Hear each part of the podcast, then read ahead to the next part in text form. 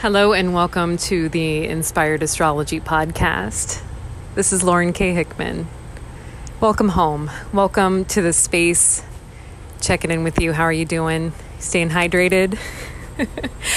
I am. Um, I am live casting here from Hinterland, a music festival in St. Charles, Iowa, just south of Des Moines, about 40 minutes. Um, I am surrounded by RV trailers, and it is an overcast and very, very muggy, humid day here in the Midwest. This is corn growing weather for sure. Um, I am out here with Kin, a modern mystical shop, uh, who's invited me to join up forces to support the shop, as well as to do astrology readings and make magic here out in the fields, the cornfields of Iowa. This weekend is the new moon in Leo. We are dead smack in the middle of, if you're in the northern hemisphere, the summer season of Leo, where the sun is bright and shiny in the sky, where the summer heat is glowing and warming and nourishing and sometimes scorching people's skin. so stay protected. Wear your long sleeves and your sunscreen and your hats and your eyeglasses because uh, it gets real, you know? It's real. So, Leo is associated with the heart and we have two full moons this month in Aquarius, which creates, uh, you know, we often say that a blue moon is when there's two full moons within one month period, but it is even more rare to have a blue moon fall within a season or cycle of astrology. And so Leo's opposite force is Aquarius, and I talked some uh, this last full moon report about the axis of identity you know so this this is really a time and a season to line up with your soul compass your soul star uh, to really get in line with the feelings of who you are and what you are here to do and express in this world I know it takes all of us working together as individual units, as healthy cells of a greater organ, to create the kind of harmony and beauty and life that we want to see around us. So I ask you, you know, what kind of world do you want to live in, and how are you creating that for yourself and your community? No pressure, it's just something to consider. so this weekend is the uh, what's known as Lionsgate Lionsgate uh, is the alignment of the star Sirius with the sun. And this happens typically around 8 8, uh, and 8 being numerologi- numerologically about abundance and creation. And if you turn it on its side, it's the infinity symbol, uh, representing the sort of greater force, the cycles that we are in, whether we understand it or not, these greater cycles and flows of the world. Uh, the star Sirius is um, historically known as you know it's aligned with leo energy because of this these seasonal activities with the star aligning with the sun during leo season. But sirius is known as the soul star sort of a um, higher octave or the higher vibration of this galaxy that we live in so this is deeply a great time for manifestation and doing doing some work, uh, doing some consideration. New moons are about planting good seeds and finding those cycles for yourself. So again, Sirius is deeply connected in the esoteric tradition with the higher self, representing the soul energy in our universe. And this happenstance in Leo season, coupled with the two Aquarius full moons with this with this month, this energetic period, really emphasizes the importance of Leo and its teachings. Now, Leo is a fixed fire sign. It's one of the fire uh, triad, which is so much about purification and burning through the layers of self to get to know the self better and to express that higher heart vibration in the world through a- actions of service and generosity, through bringing more chairs to the table. Um, helping other people feel more comfortable in groups, right? So think about that Aquarius, the opposite of Leo being about group identity and the collective, and Leo being about the individual and often representing leadership. Leadership is this idea of joining heaven and earth together, you know, of, of representing that lower and upper realms of the human experience when I do meditations with people, I often focus on, you know, the sacrum, that energy of connection between our material physical form, the actions and motives that we that we make through the world, uh, through the expression of, of the lower body. And then, you know, the upper body being representative of the will, the higher will, the heart intentions, the mind, all of this unifying force that, that helps propel us into our actions and intentions. So, this uniting of heaven and earth comes through the Leo heart energy and really bringing service and generosity, love and gratitude, um, and you know, treating everybody with this honor and respect that is kind of considered a, a royal expression of the Leo heart. Leo is ruled by the sun, the sun being this energetic gaseous star at the center of our galaxy, offering its own purification and self consumption to light and nourish all life everywhere within this galaxy. So the sun warms and nourishes, but also scorches plants and unprotected skin. So this flare, get it? Sun flare, this flare for the dramatic, which is often associated with Leo, is bolstered further by the sole ruler of Neptune with Leo's energy, Neptune. Uranus also has a connection in the esoteric tradition with Leo, uh, and Uranus is tri- is square to um, to the moon and sun this week. So we'll talk about that a little bit. But you know, Neptune at its most shallow is very glamour focused. It's vain, can be deeply expressive, often, and um, it can be pretty selfish sometimes. But in the development of self, uh, that it kind of has to be done through expression, right? Learning to find your edges and your resonant energy through the guise of drama and human emotions here in this world. But, you know, Neptune as a soul purpose, as our inspiration, as our connection to all that is, that watery, connective quality of like plasma or things beyond the scene that connects us with all life, this ocean of everything. So, the soul purpose, right, the heart, that Leo, like other fire signs, is this purification method offering to burn off the more superficial aspects of ourselves, right? And that can be the Neptune glamour, that kind of layer or mask that we that we wear in the world. Um, so this can guide us from materialism into the expression of our our own inner light. So this new moon, I I'd love for you to consider how to love yourself humbly, right? There's a lot of Virgo energy in this weekend's chart, Virgo rising, uh, Mercury is the chart ruler, and that's at the later edges of Leo. We have Venus and Mars also in Virgo energy. Um, and I thought a lot about the, the energy of, of some of these alignments here last night. And I'm just riffing right now, but you know, what are your hidden motivations? What are your hidden desires? You know, Mars is veiled in the 12th house with this moon cycle. Um, Venus is going to be in the first house, and this is here in the Midwest, of course. Um, you can, you know, check your local chart. Uh, I'm speaking from, you know, what what resonates from where I am, where I am standing, so I can tap into the energy. But Mars veiled in the 12th house can, in Virgo specifically, can be like, how are you spending your energy? Is it making you resentful? Are you generating and doing the work that feels meaningful to you? Are you finding busy work and distractions that are preventing you from doing your your stuff, right? The things that you desire that you know would make you happy. But it's a lot easier to clean your kitchen, Virgo, than it is to work on your uh, soul service and, and path, right? Also, Virgo, Mars. So Venus and Virgo, we know that you know that these these two planets have been in that sign, which kind of overshadows a lot of the dramatic flair for Leo season. We kind of had a, a short ingress of that uh, Venus and Mars energy in Leo. Uh, it was kind of a hot minute ago, but with with Venus and Virgo in the first house, it's opposite to Neptune and Pisces in in the sixth house. Um, what this makes me think about is self love and how we find the humility and connection to doing the work that we find meaningful uh, in a day in our day to day tasks. You know, what is that greater vision, that inspiration that makes you feel part of a bigger purpose, a bigger scene? And then the Leo sun and moon are opposite to Earth.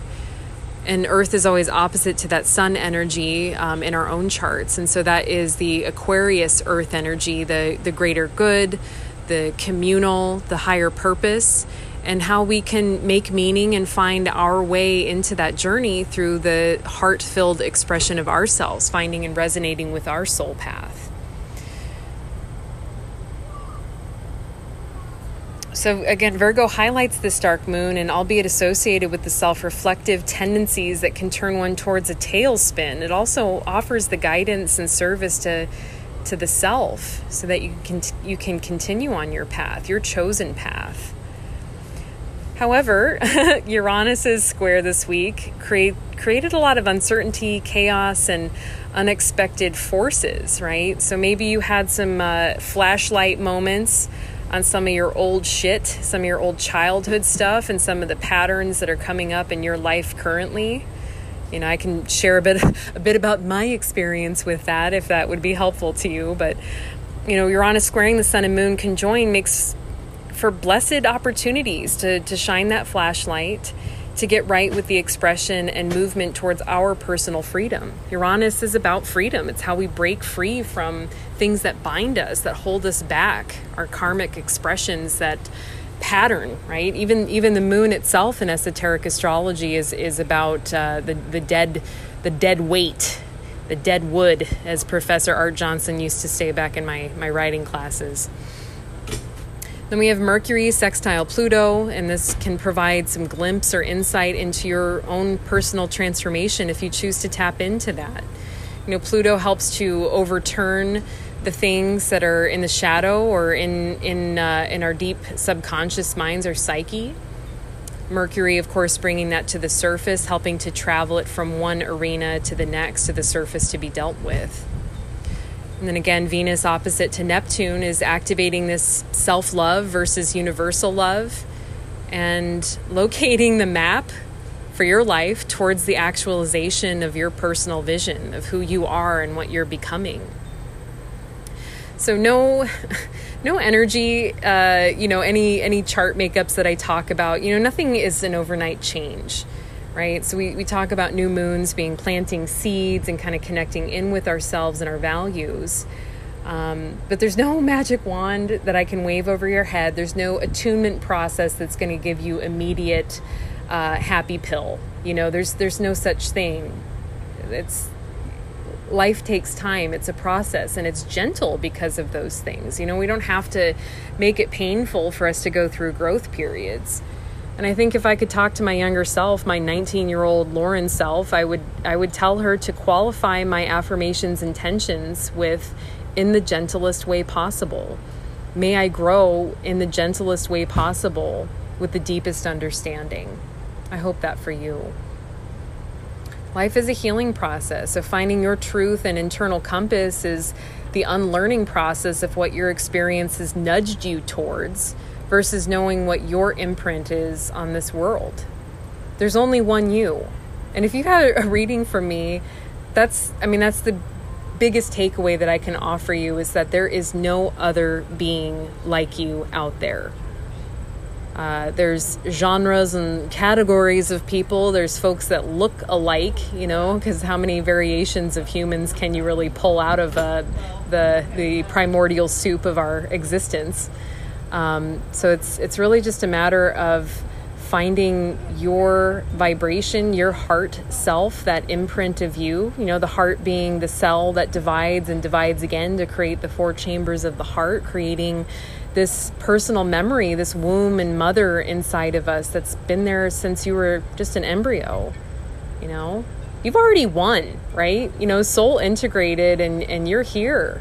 You've won how can we make the best out of this experience? How can you unite all of those fractured parts of your being so that you can really love yourself for the unique person that you are? No one else can do you, you know? And I think Oscar Wilde said, you know, it's best to be yourself, everyone else is taken, right?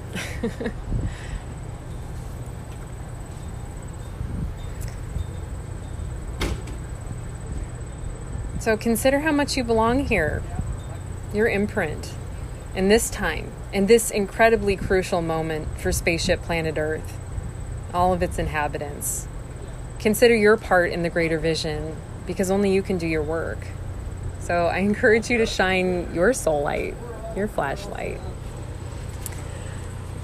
yeah, this has been an interesting week, you know, with all that Uranus tensions. You know, people are like, man, what's going on? I'm getting all these text messages, and here I am having a meltdown because I'm, you know, going to do my first festival setup for three days, hanging out in an RV with my good friend Heather, owner of Kin, and uh, really holding down the, the fort, so to speak.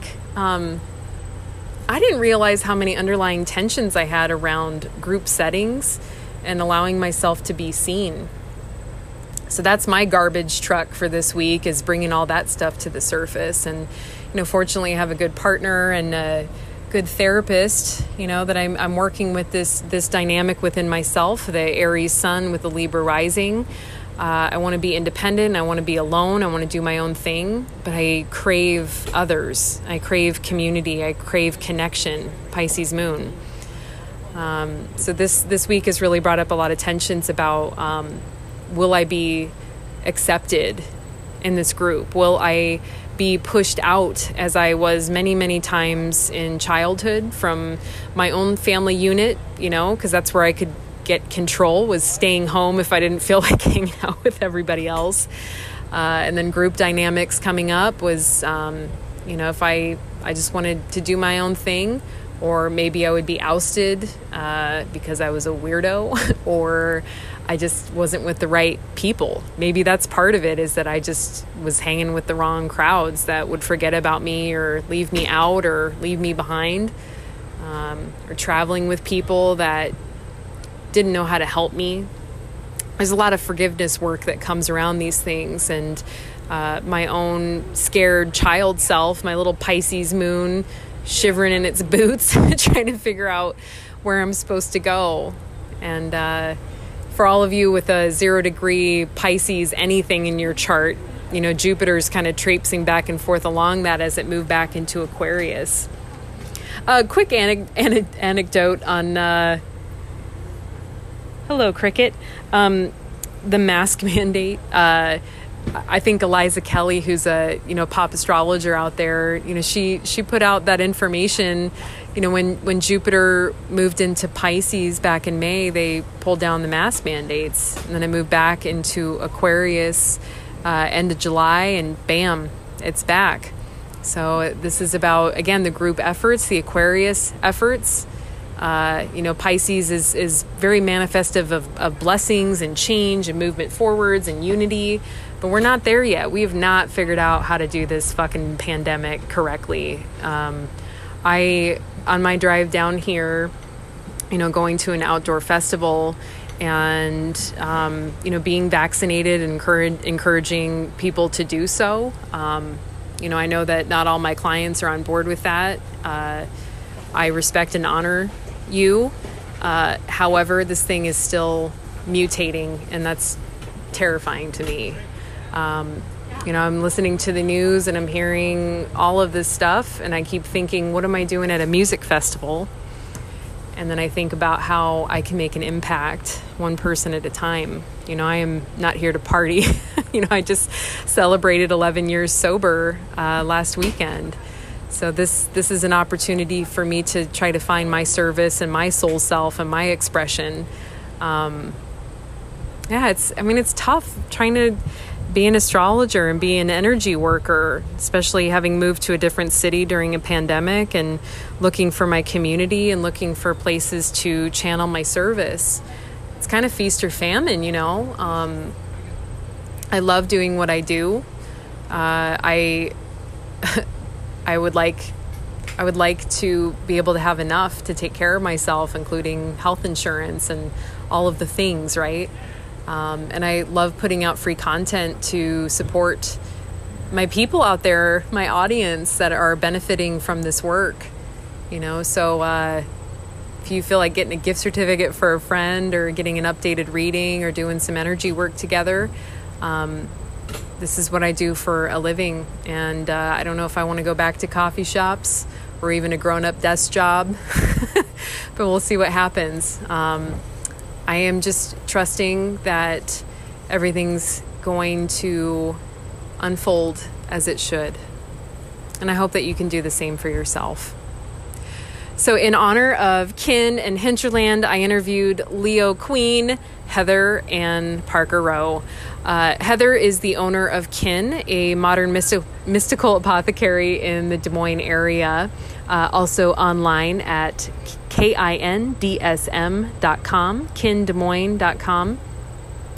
Uh, I met Heather through the algorithm. Man, Instagram uh, sort of drew me to her shop uh, shortly after I moved back uh, to Des Moines from Brooklyn, New York. And I've been by her side ever since. You know, she she got me out of my comfort zone. I, I started doing my astrology pop ups with Kin back in February, Groundhog's Day 2019. Um, I have made some of the best connections and friendships and clientele that I could ever have imagined uh, because of the magnetism and beauty of what Heather has created. Her story is one of heart and generosity and finding her expression and trusting the journey and how it unfolded for herself. So I am really, really pleased to have our conversation recorded a few weeks back when I was in Des Moines seeing clients, and uh, I'll be posting that today. So uh, I appreciate you tuning in. I hope wherever you are that you are taking good and precious care of yourself because you matter, your story matters, your journey matters. Stay inspired. So I'm looking out through this huge window, and we're down at the AC Grand Hotel in the East Village of Des Moines, Iowa. And I'm here with Heather Ann Parker Roe. Hi. it's Leo season, and your birthday's coming up. Mm-hmm. And I, you've made such an impact on my life, and I mean, that's apparent because I'm always oozing all over you. But I, I think that you really represent that that regalness and that strength of becoming your authentic self, even though it's a process. You know, we're always becoming. Um, but I, I wanted to, you know, ask you to to share a bit about your story and your journey as a Leo and opening your beautiful shop, Kin. Maybe the hardships that have come with that, and how I don't know how maybe you would talk to your 13 year old self if you had the chance to. Mm, I love that. Yeah, we are. I feel like we're always evolving. Um, specifically, I mean, I always wanted to have a shop. I think that being a shopkeeper is often a dream of children. The the idea of having a space that reflects you and the things in it are all things you want is similar to having a dollhouse, right? You can just make everything just as you like it and just so, and it's to your taste and it's to your liking. And when your friend comes over to play with the dollhouse, if they criticize it, you can say, okay, well, cool, let's go see your dollhouse, you know, or you don't take it as personally, or maybe you do because you're a child. But the shop, I feel like, came about in an interesting way I thought I knew what it was going to be, and then it became something different, which is, I guess, you know, a good metaphor for everybody's lives. Yes.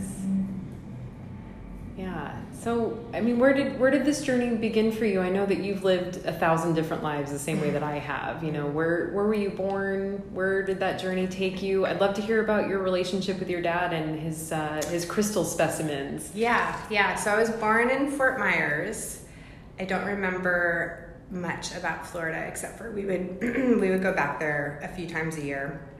And then I spent my childhood in Champaign, Illinois. And that was a college town. So it felt I had a I had a pretty idyllic childhood in terms of I look back on it and it's these sun-soaked memories I don't remember the harsh winters or the blizzards that my mom told me about that were record setting. I don't remember any of that. I remember summertime and playing with the neighborhood kids and and then it's kind of all overshadowed by some childhood trauma, which is what childhood trauma does. It eats away at the at the really good stuff and you can hold on to some positive memories, but for the most part you're going to walk away from that traumatic period even if you've worked on it in therapy or you've worked on it internally, you're still it's still going to color that whole experience. And so that sun-soaked idyllic childhood that did have trauma, it kind of I mean, I had incidences with babysitters and then I also uh, when I was really young, I had a best friend on my street and I remember distinctly how the sidewalk would change right around in front of his house because the seeds from trees had fallen into the concrete. There were trees over his part, over his like yard. And every time I would roller skate down to his house, I knew I was going to run into bumpiness. And I always knew by looking down, like where I was in the neighborhood, where I was on the sidewalk. And his dad passed away. His dad was my first experience of death, and we were really young. His my friend's name was Martin, and his father was in a motorcycle accident, and uh, and then he died of a brain tumor, and so it was a lot of tragedy because his dad was so sick, and then there was an issue, and then his mom died, and he Martin and I discovered her in her bedroom. And I didn't have a lot of time to process that because uh, the last thing I remember is running back from his bumpy sidewalk to the smooth sidewalk and going to get my mom. And then uh, seeing my mom when we went back to his house, see because they were good friends, um, seeing her climb into the back of the ambulance. And Martin and I were just left on the sidewalk, just sort of wondering what was going to happen. But she had had an aneurysm and it was so crazy because every day we would go over to his house and we would play, we would try to catch minnows, and then um, and then that was one of my last memories of Champaign because my father had already accepted a job in Michigan. So I didn't get a lot of time to process that um, when I moved to Adrian, and as I got older, I did go to some therapy for it, and um, yeah, I'll never I'll never forget how awful and sad those experiences were. But I mean, besides that, I had a nice childhood. I went to Adrian, Michigan. I really didn't like it. It was a really small town where everybody was in everybody's business, and um, I made some good friends. Gritted my teeth through middle school and then high school. Did my own thing. Uh, and then I knew I wanted to go really, really far away for college. Most of my peers were staying in Michigan for whatever they were doing, and I always knew I wanted to go somewhere warm and somewhere I was familiar with. So that's how I started. I picked a college, I picked a university in Florida. I was lucky enough to go. I know I was really privileged to be able to go that far away. And I just wanted to kind of be who I was. I wanted to enter a new scene and be the person I knew I was because I wasn't as accepted in that little town. You know, they thought it was weird that I wore clothes that weren't from the Limited or Benetton or you remember those Coca Cola shirts that came in every color with that white band? I mean, we're talking white K Swiss, Coca Cola shirts it was a lot of sameness. And then here I was, and I wasn't really down with that. So I wanted to go somewhere. It wasn't just about clothes, it was about everything. I wanted to uh, not be criticized for the music I listened to. I wanted to meet people who shared a love of music and bands. I wanted to be able to look the way I wanted to and have no restrictions or feel like I was being judged. And that really worked out for me and then um, you and I talked about that thing that made me uh, move to Gainesville. So I kind of changed in the middle of my undergrad, and I ended up having this really unfortunate experience. Yeah, so I ended up getting my undergraduate degree from the University of Florida. I was in a really fun band, couple bands in Gainesville. Um, in high school, I started playing the bass guitar. I would take lessons from this guy, the one guy in town who offered guitar lessons. And I remember how much he used to roll his eyes at me because he wanted to teach me random dumb songs that I wasn't into. And I just wanted to learn all the bass lines to a Pixie song or The Cure. I mean, and it drove him bananas. He couldn't think of anything he'd like to do less than look up a Cure song and teach me the bass tab. So it was not a match made in heaven. I we didn't have YouTube back in the day, so I ended up um, playing my cassettes so many times that you know the tape would come out and I'd break them and I'd have to tape them. And then you know I was I was a very like late adapter to CDs. I'm like, oh, this will be another phase. Three years into it, I mean, cassettes are gone. I mean, even the best part of cassettes were the singles, where you could get the same, you could just play the same song over and over. just turn it, and it's like a different version of the song. Um, so CDs required all new technology. I remember everybody carrying around these big Discmans. But um, yeah, I was I was a really late adapter to that.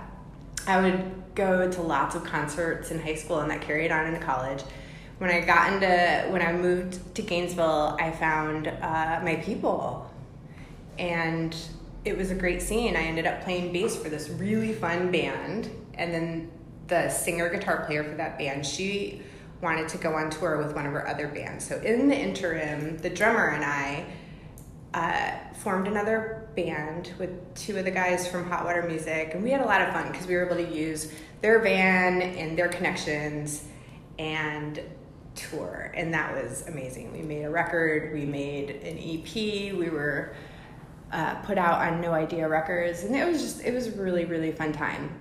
And then that band kind of ran its course because I realized I wanted to move out of Gainesville after I graduated. And I had some romantic entanglements that I was probably too young and immature to handle correctly. And the easiest thing to do when you're young and immature is cut and run, right? Duh. So I packed up everything and I'm like, I'm leaving the band. And it sounds really dramatic, and it actually kind of was ridiculously dramatic. And I, the last band we toured with was from San Diego, and they said, "Come on out and see us anytime." And I said, "Okay." So I went out to San Diego. I felt absolutely head over heels for that city. I mean, what is not to like about San Diego? It's got perfect weather. It has interesting places. You've got like the beach. You've got Mexico you've got the mountains are just a hop, skip, and a jump away. Um, instead of being trapped in Florida, and then if you get out of Florida, it's like, oh, well, there's Georgia, or there's Louisiana. I mean, it's in California, you can get to some really cool other states pretty quickly. And I don't know, I just loved it. I found more of my people there.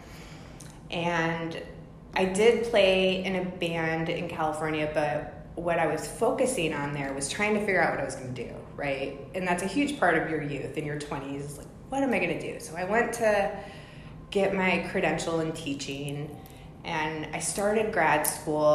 I met a few men, dated them, got engaged to another guy that didn't end up working out. But um, the most, the best takeaways from San Diego weren't just the people. Those are that is the best takeaway, but um, I started a record label. I started a PR firm for musicians and bands.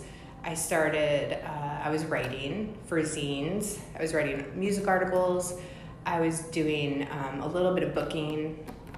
And, and then that kind of just fed into everybody was a creative in that scene. Everybody was either doing music for a living because it was a lot easier to do music for a living when you were in your 20s. You could make it work. You could pile into a house with eight other people. You could pay that fucking rent in this house that's probably worth a billion dollars now in Hillcrest across from Balboa Park mind blowing. Like we all managed to do it though. There were like three houses that you landed in when you moved to San Diego and you were in the scene.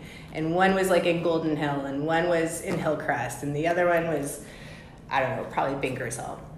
And then you would just get taken in by these people until you got on your feet and then you would sort of blossom and do your own thing. So uh, I got my teaching credential. I started student teaching because, you know, my parents would always tell me since they were so traditional like you need a real job. You need to be able to pay your bills. And i started student teaching at coronado high school. And i remember driving across that bridge. You just went to san diego. Did you drive across that bridge? It's wild right? And spectacular yeah.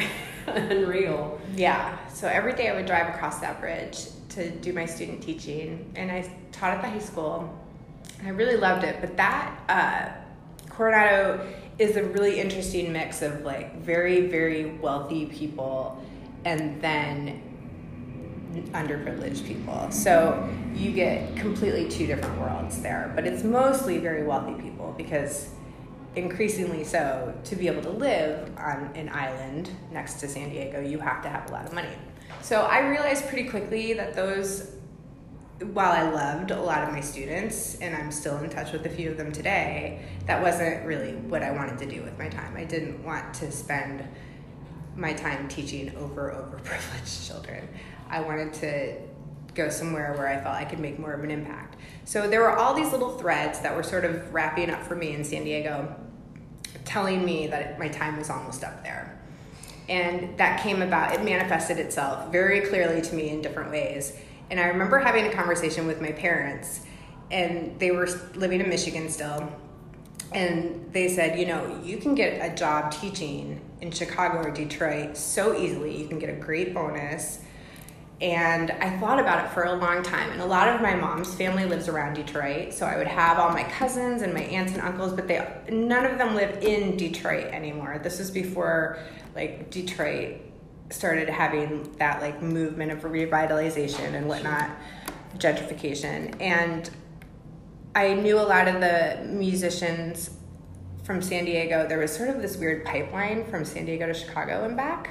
I didn't know that. Yeah, yeah so you'd know somebody in San Diego for a couple years and then they'd be like, oh, he moved to Chicago and like, oh, they just moved here from Chicago. So I did know a lot of people. Also, my cousin was living in Chicago as a, he was working as a fashion designer. So I did have some family there.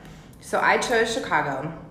And then um, after living there, you know, a few apartments, the school I worked for was called Spalding High School. It was right down the street from Harpo Studios and it was a K through 12 special needs school, which would not be around today.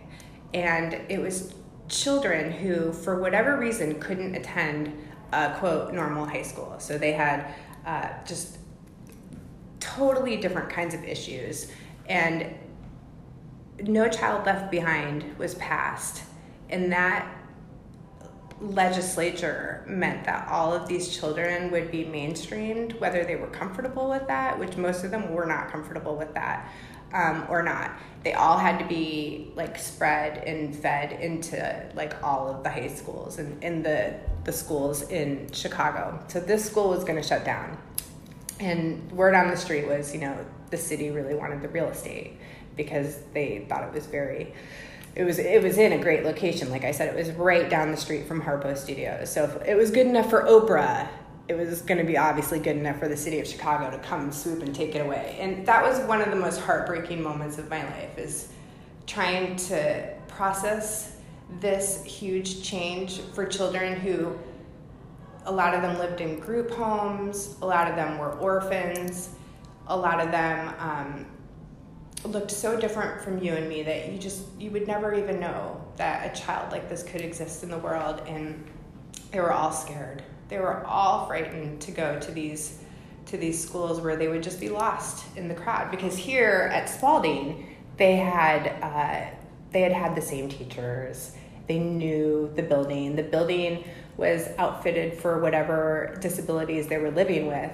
And um, a lot of the, the schools in Chicago are not being kept up to code. So they, they knew they were going to be fed into schools that didn't have working elevators, um, that didn't have accommodations for them, but it was now the law. And so the school was going to close down. So that was really heartbreaking. We, I remember we did this letter writing campaign to Oprah because, again, neighbor, and we never heard back. We don't know if she ever got the letters, but mm-hmm. we tried. And um, then they farmed us Chicago public teachers that were working at Spalding out, and they gave us like three choices of schools to interview with at a job fair they put together for us, like throwing us a bone. And I, again, I promised myself that I would take the first job anyone offered me because I really wanted to stay in Chicago. I mean, I didn't want to go home and live with my parents and be like, uh, I couldn't hack it. I was really loving Chicago. So that night, after my three interviews, I got a job offer and I took it. And then, of course, the next day I got a job offer from a quote better school, but you know, I'd already accepted a job and I was a person of my word. So I decided I was gonna suck it up and, and work at the school with non working elevators. And the reason why I was okay with that is because it was close to my old school, so I knew a lot of my students from Spalding would be at this school. I didn't really comprehend that they would be relegated to the bottom floor because, again, elevators always not working. But um, I knew I would see a lot of them and that was a really interesting working for chicago public schools is a completely crazy beast like there's so much red tape and bureaucracy and people on the grift that it is one of the most disheartening things that you, you could possibly see. I mean, I know the state of public ed- education isn't in a good place, but in Chicago public schools, it is so upsetting and disheartening to be a part of that and to see the kids get fucked over time and time again and you're just like a powerless cog in the wheel and you're just trying to give these kids a good experience and an education and you don't understand why when you go down to get supplies in the basement you see a room full of brand new computers that have been sitting there for five years. And it's like, well, why aren't we using these computers? And somebody says, oh, it's because they haven't been processed yet. And it's like, well, by the time they're processed, they're going to be out of date. Like, what are we doing? But that's like everything about Chicago public schools. Like, nothing makes sense. And then there's always somebody going to prison for, you know, fraud because they just skimmed $800,000 out of their school. Um, by the way, the principal of that school did go to prison. Um, the other principal I worked for went to Brazil to go visit her sister, and then called the school and said, "I'm not coming back." So, so that was that was interesting. But what ended up happening was I met my husband, who came in uh, as a special education and history teacher, and that's how I met him. And he lasted at that school for a couple of years, and then he decided he was going to come to where he had grown up, which is Des Moines, and uh, take a job here in Des Moines. And I thought, like, oh, it'll be fine. Like, we dated, it was great, whatever, bye. And then we ended up keeping in touch. And my first experience in Des Moines, he took me to the fair, which is wild. I felt like all we did was stop and eat all day in 90 something degree weather but I will say that I was riding the Sky Ride or whatever it is, and it was my first time meeting his family. I was really nervous. I was wearing flip flops because, again, didn't realize it was to be like 100 degrees. And one of my flip flops fell as I was riding the Sky Glider or the Sky Ride. And there was this man who grabbed my flip flop and he ran all the way down, whatever you call it, that main drag.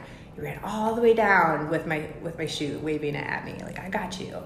And I was so touched and completely shocked by this person's random act of generosity. I mean, it's something I would have done, but like most people are like that. And I said, wow. And, and my now husband is like, yeah, that's just out for an example. Yesterday, we were taking one of our vehicles into a mechanic, and he was we were, my children and I were meeting him so that he could drop off the vehicle and we could take him home and I, we knew he was 20 minutes behind because he had to go do something with the car and then or the vehicle and then bring it. So we're facing the street and we're facing a gas station on the other side. And my kids are in the back and I look up and I see these two men pushing their car, which it must it must have run out of gas. And they it was really hard for them to figure out how to steer it and push it at the same time. They kept running into the curb and I said to my kids, like, when, when daddy gets here, like, I'm gonna let him know to go help them. And I see my husband not like a minute later pull into the driveway, like, slam the car, the vehicle in park, run across the street without us even saying anything. And then another person, like, screams up from the street, like they're on fire, stops their car. The, both guys run out. Now they have five people pushing this car. They get it into the gas station and I'm just like, man, people are good. There are good fucking people. Like, you know, I mm-hmm. I got really misty and I was like so stoked that my kids got to see that. He didn't we didn't even have to say anything. Yeah, I got got a little verklempt.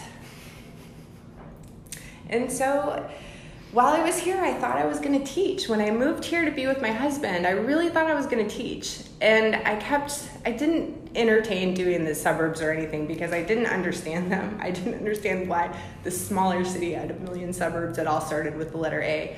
I didn't understand how they worked and where we were. And so I kept applying to Des Moines Public Schools and I wanted to sub so I could get a feel for all the schools here. And they kept misfiling my paperwork. And so I was never getting called for jobs. And it felt a little too close to what I had been through at Chicago Public Schools. And I'm like, well, maybe this is telling me I don't need to be doing this. So I started an Etsy store and I was doing vintage and antique jewelry. And in my head, from the very first sale, I was like, I'm going to save as much as I can to open up a, a real store. And after 1,000 sales, I had had this nice little like nest egg saved up and so if we go back a little bit, I had been living in San Diego. I had been hit by a drunk driver. And this is one of those threads I had mentioned that ended up telling me I had to go. So while I was in San Diego, it was around my birthday.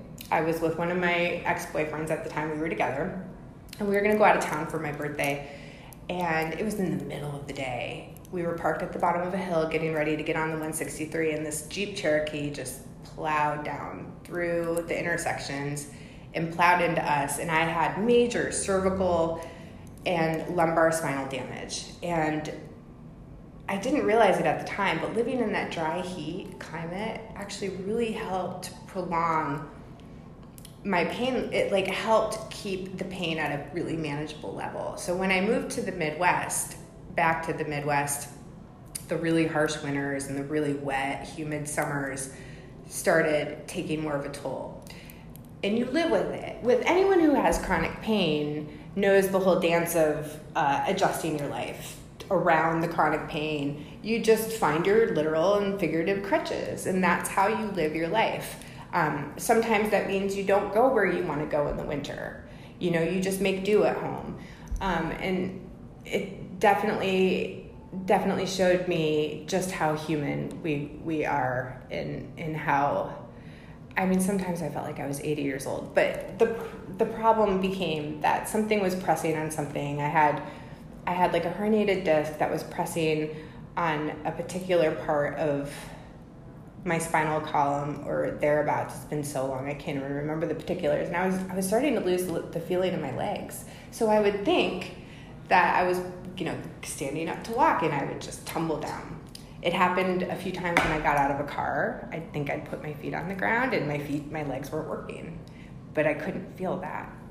It happened one time when I was visiting my cousin in, in Brooklyn. I got out of bed and I just fell on the floor. Like my feet, my legs weren't working. So I went and I found a doctor. I, I saw a couple doctors, and the one doctor told me that if I didn't have surgery, that I would lose the feeling in my legs permanently but he said I would live with a different kind of pain. I would trade it out. And so we did a lot of talking back and forth, and he ended up uh, setting me up with a surgery where they went in through my stomach, and I have this like five inch long vertical scar on my stomach. And then they pulled all my organs out to get to my spine. There's a doctor just to do that. Just to do that. Just to take the organs out and remember where to put them back that's his job. It's wild. I remember he and I got in a big old argument because I was like, How big is the scar gonna be? Like, what's it gonna look like? And he's like, Look, do you wanna walk again or not? And I was like, Wow, I forget how asshole-ish doctors can be. Like, wow, I guess you have a point, doctor. Okay. So um, that was his job and then they went and they put a lot of metal in my spine. And it's been mummified, by the way. Like I just thinking about this, like, and they we took out your organs and put them on a table, and then we put them back in. Isn't it wild? It's wild. So you have, you have metal metal stuff in your back. So you set off you set off detectors all the time. It's very confusing. Anytime I get an X-ray, the X-ray techs are always like, "Can you did you take off your pants?" Because one of the screws looks just like a button, and it's exactly where a button for your jeans would be. And they never. I, I always tell them like that's a screw, and it's just facing a really weird way. And they'll be like, "No, can you take your pants off?" I'm like, "My pants are off, babe. They're I'm pant, pantsless." So, like, honestly, you do not need to take another one. And they're always just like, what? It's wild. So, um, I kind of, you know, I really wish my dad was still around because, you know, that would be a funny thing for him since he used to read x rays for a living. But um, anyway, so teaching here it didn't work out. I was doing my etsy thing. I kind of took a pause to have the surgery. When in your youth you think any medical procedure is just gonna you're gonna bounce back from it. Like oh surprise spinal surgery is no joke. I don't know who needs to hear that but hello. It's a it's a very involved process. So i had to kind of relearn how to walk and I was down for the count for 18 months. And I slowly integrated back into my life. But you know, when you're when you're older and you move somewhere, especially if you move for love, and you don't know exactly what you're doing for work and you're not in school anymore, it's really hard to meet your people. So I still hadn't met my people. And I still had this idea that I really wanted to start a brick and mortar. And my husband is, is always really supportive. And it so happened that I met somebody who wanted to do this with me because I was too afraid to take this chance on my own. Like, if somebody rejects a store which is like reflects all of you, it feels like a rejection of you. And this is going back to that whole child thing. It's like I think children can handle somebody disliking their likes more so than an adult can unless you're like really adjusted.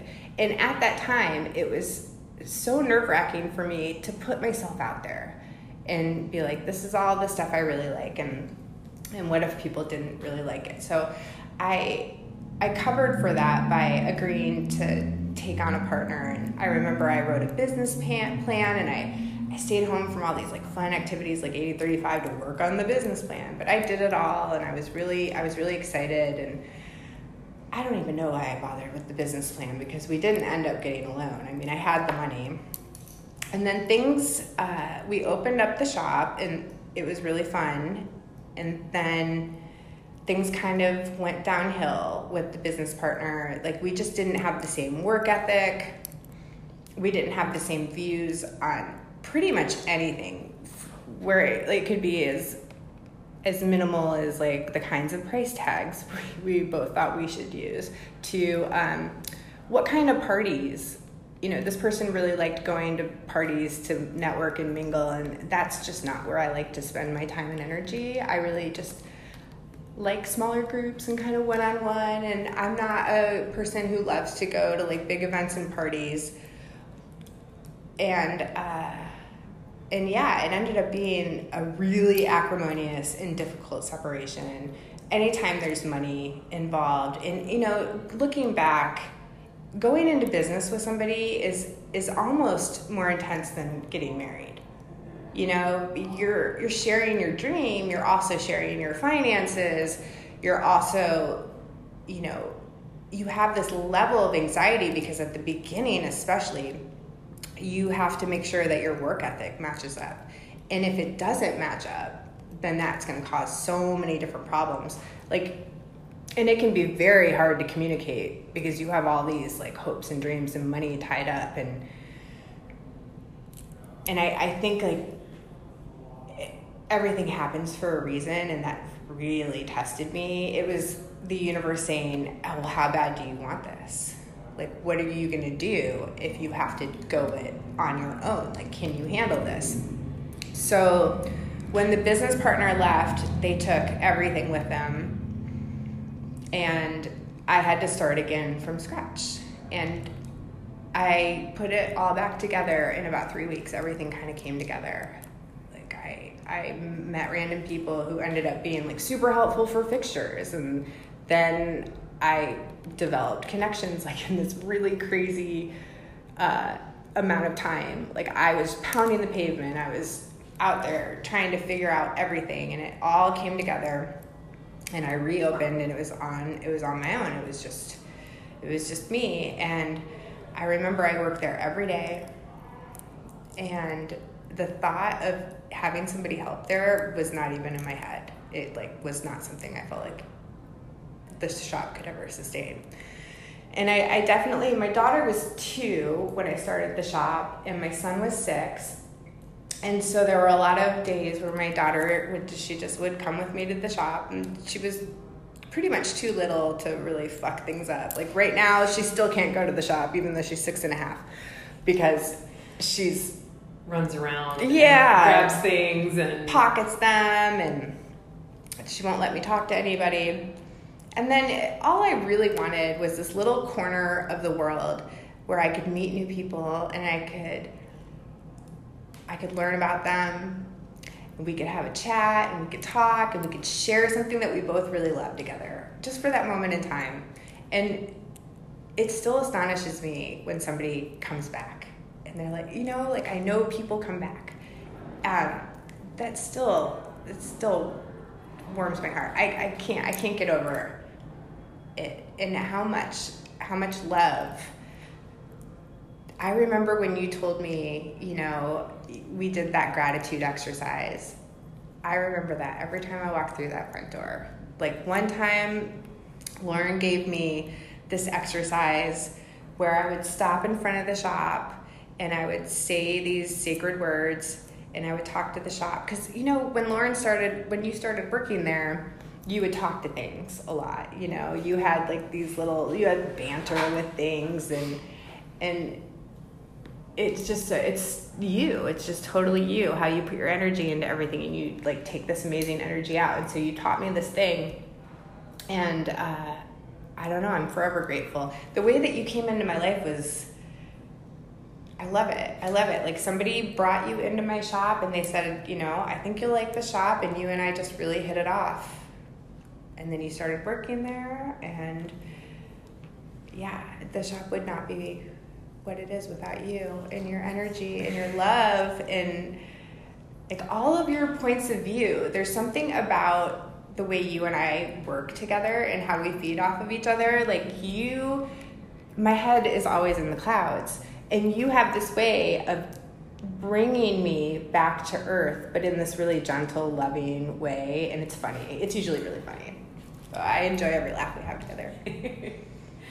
well, I don't. I, yeah, I think Instagram, the algorithm introduced me to your shop when I moved back to Des Moines from Brooklyn. You know, like maybe a couple years in, and and uh, I came. I was really really nervous about coming in because I was like, I really want to like this lady because I really like metaphysical shops, and I'm not sure what this place is, and just the energy of it, and being so Venus ruled. I think that you had it at the first location, and it was you know uh, a Libra. You opened it in Libra season, Venus season, and then you moved the shop shortly after I met you into the larger space when the goods store left out of there, but you opened it in Taurus season, also Venus season. And it's like such a, you know, Venus is all about drawing people in and working with self worth. And there's so many things that I see with kin, even the name being, you know, kin is in friendships and community, but kin in Japanese means gold. And you're sitting in front of me with. I didn't know that a gold dress on, and Leo is associated with gold, and you have a daughter named Marigold, Goldie, and and uh,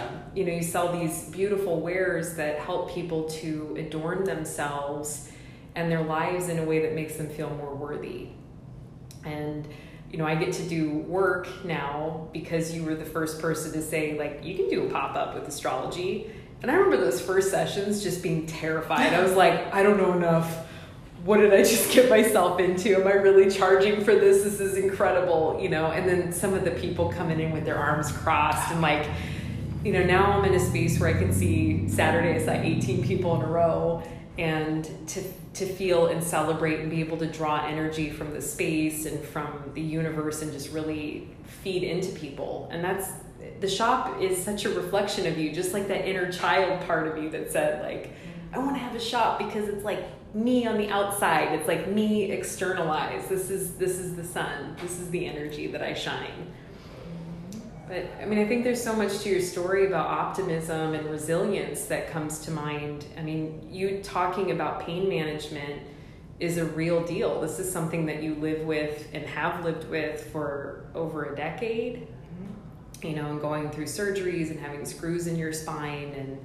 you know some days are easier than others you know, and having to find the right medications to support you through that pain process and being in a body but still able to move and get up and keep pushing yourself and to raise your kids and um, I mean, here we are on the other, not not the other side, but like on a different part of the pandemic, and I mean, it's it has been a journey, and I think that you you were able to see that people wanted your business to support your business during the shit show or the upside down, as you called it. Yeah, that was wild. You know, so many business, every business was struggling, but uh, I I wanted I stayed closed a little longer than other stores. I know I had that really bad slide into depression, and you took over the shop Instagram, and I. I don't know what I would have done without you. Like you stepped up for me in a way that very few people step up for other people. If I if I spend too much time in that dark place remembering how bad it was for me, I I can feel it again. I can really feel it. I knew I was sliding into a depression like so many other people were. I could see the train entering the tunnel and I couldn't do anything to stop it. And you stepped up and you were like, there's no reason we have to open when everybody else does. You know, you take your time, you try to get better. I can handle the social media. It was funny because, like, you know, a few weeks into it, you're like, wow, this is a lot of work. and I was like, yep, it's it's pretty crazy. But it's a great problem to have that it's you know, it requires a little bit of attention and finesse and and that anyone is people really showed up for the shop and they really supported the the businesses and that was incredibly touching and moving especially in this place i was in i would have these check-ins with you and I'd be like, how's it going? You're like, it's going good. Every everything is going okay. You don't have to worry.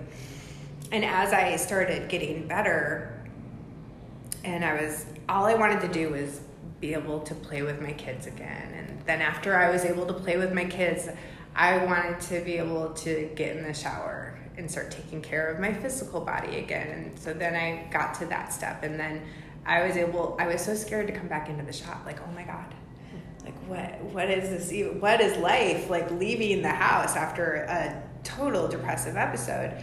Um, driving to the shop that day coming in and then we were all talking. And you guys felt like everybody was getting ready to be back open with the restrictions. And so we did that. We did a capacity and masks and sanitized and mm-hmm. hit all the mm-hmm. testers and yeah that was that was so crazy was so crazy. I can't think. I mean, it's hard to think that was just a year ago that right. we had no idea. We had no idea how this thing worked, and we were all terrified of each other. But somehow we like trusted each other to like come and be in the space.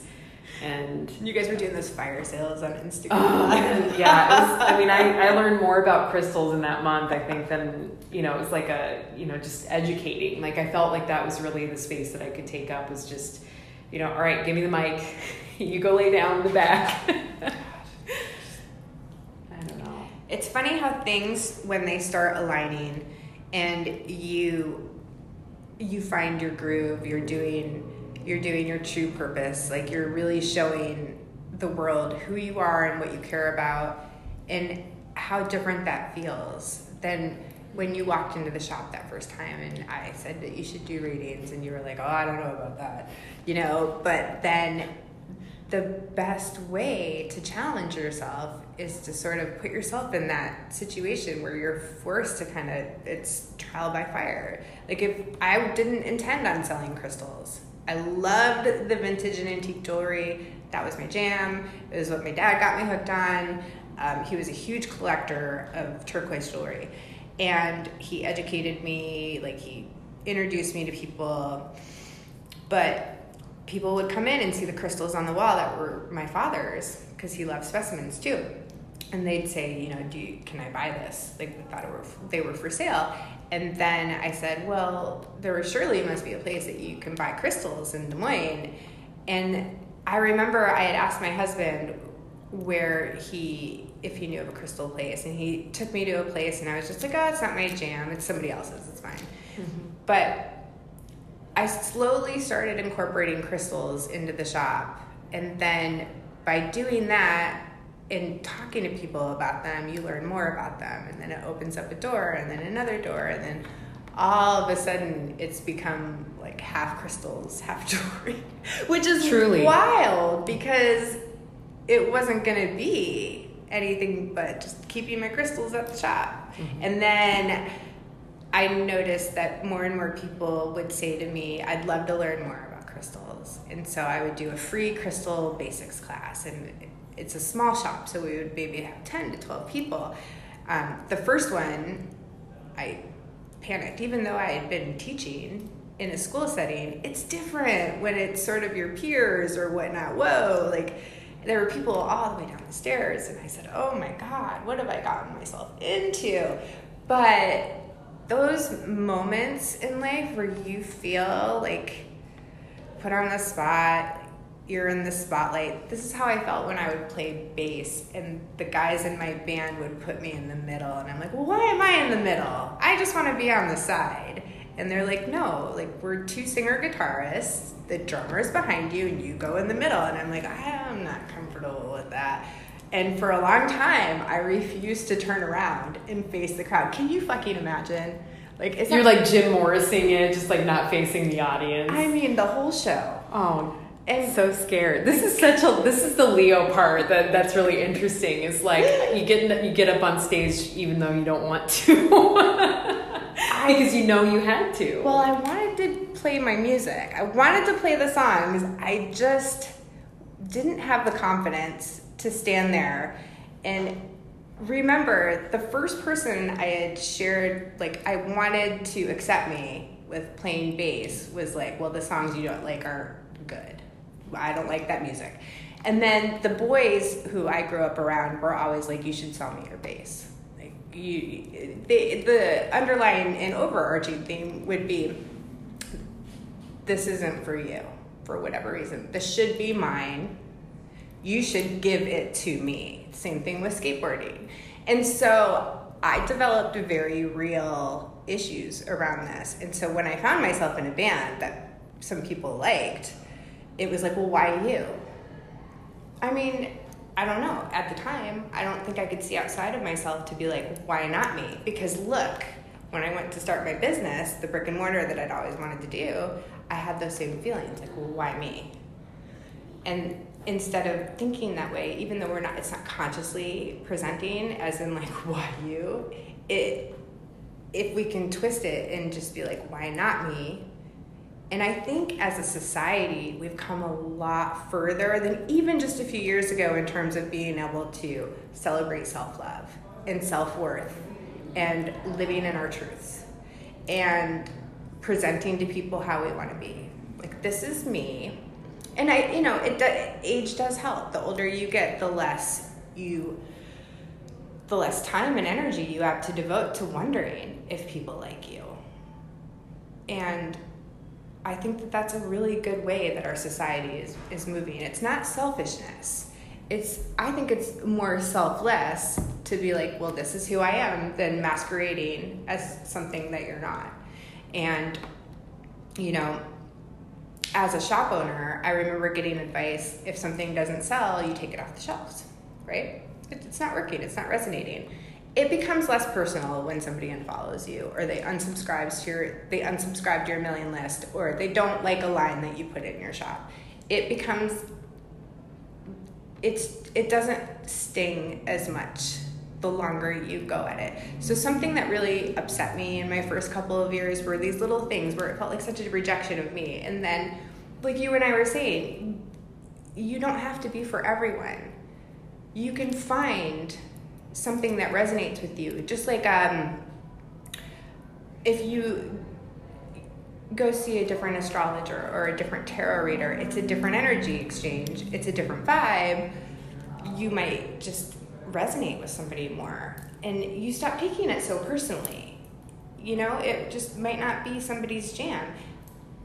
I personally really enjoy interacting with people, and I've been in stores where like not a single person has acknowledged me, and it's just that's the way people are different.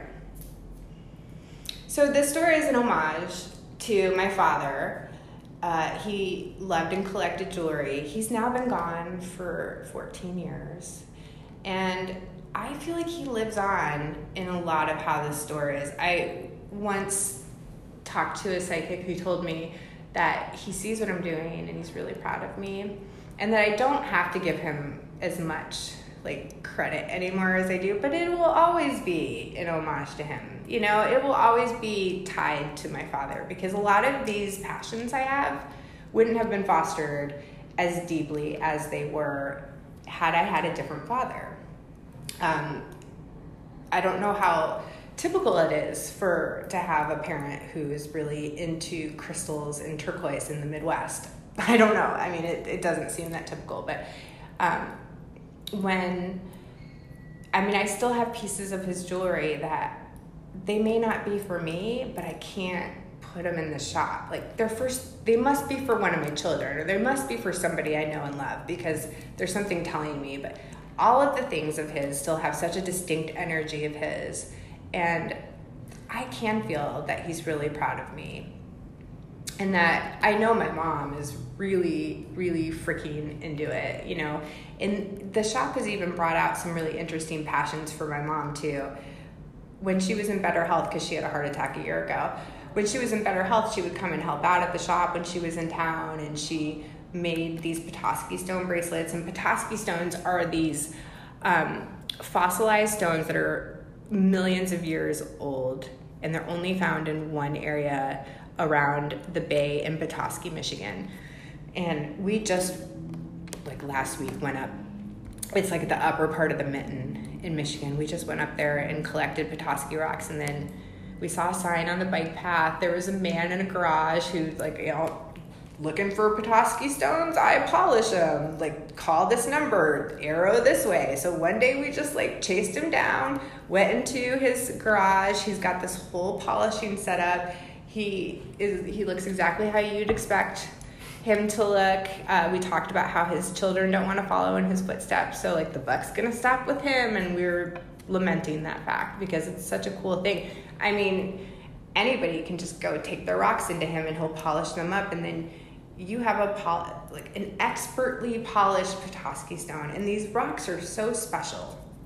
So she would make these power bracelets out of Petoskey stone beads that were polished by a friend of hers, a, a man who has been in the bead business for probably close to 50 years, and I've known him since I was 11. So I've known him for a long time and he has a shop in Detroit. And so she, when he has Petoskey stone beads, my mom buys them out and she puts them in the shop, and it's really special because you know, anytime I Venmo my mom for her little like power bracelet, she is so tickled. Like, oh, somebody somebody liked what I made, you know, and it's it's interesting to see. Uh, to think about how the shop appears to my children and the place it has in my parents' life. And, and it's crazy to think that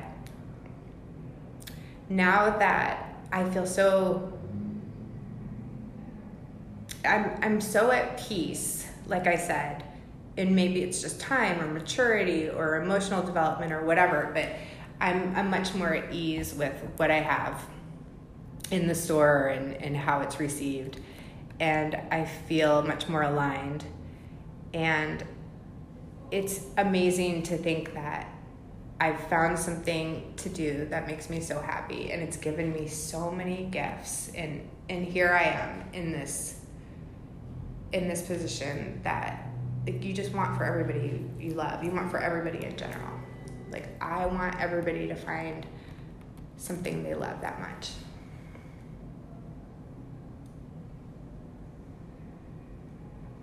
That's really powerful that you found your path but i mean everything just kind of took you there you know? Thank you for sharing your story. I'm really moved.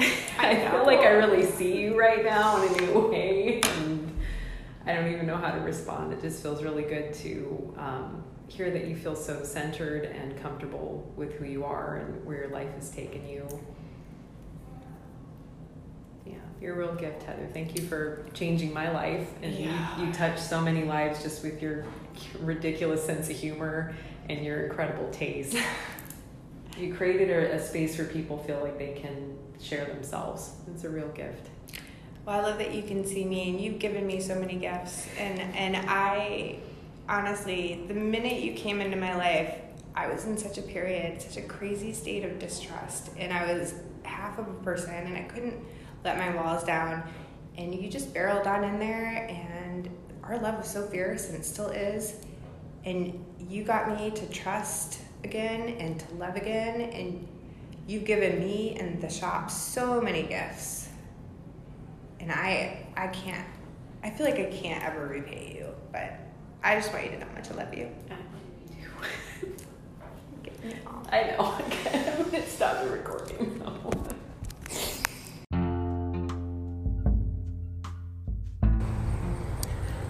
And that was Heather Roe sharing her journey, her story, her strength, her hope. Uh, we definitely had a good cry towards the end of that session. Um, you know, getting to, to sit down with the people I interview and really have an opportunity to see folks over the course of an hour um, has been a really meaningful process for me, and I I just love that I I get to do this. I don't know why I didn't start it earlier, but I think part of it was just trusting myself and finding that confidence and that heart that I could uh, put myself out there, put my heart on my sleeve, and uh, allow myself to be poked by the universe, prodded, uh, growing, uncomfortable, and all the ways that we learn to share ourselves. This is Lauren K. Hickman. You found the Inspired Astrology podcast. You can find me on Instagram at Lauren K. Hickman. You can support this work through Venmo or PayPal. Uh, sign up for the Moon Mailer. You can do that through my website, energyinterpreter.com, or just laurenkhickman.com. Uh, feel free to book a reading with me. Doing virtual readings. I have some space for uh, Milwaukee in person bookings. I have upcoming events. Uh, and if you sign up for the Moon Mailer, you get access to me directly and to the reports uh, prior to posting them on, on the IG, on the Instagram. Again, huge support and love for Kin, Modern Mystical Apothecary in Des Moines. You can find them at www.kin.dsm.com.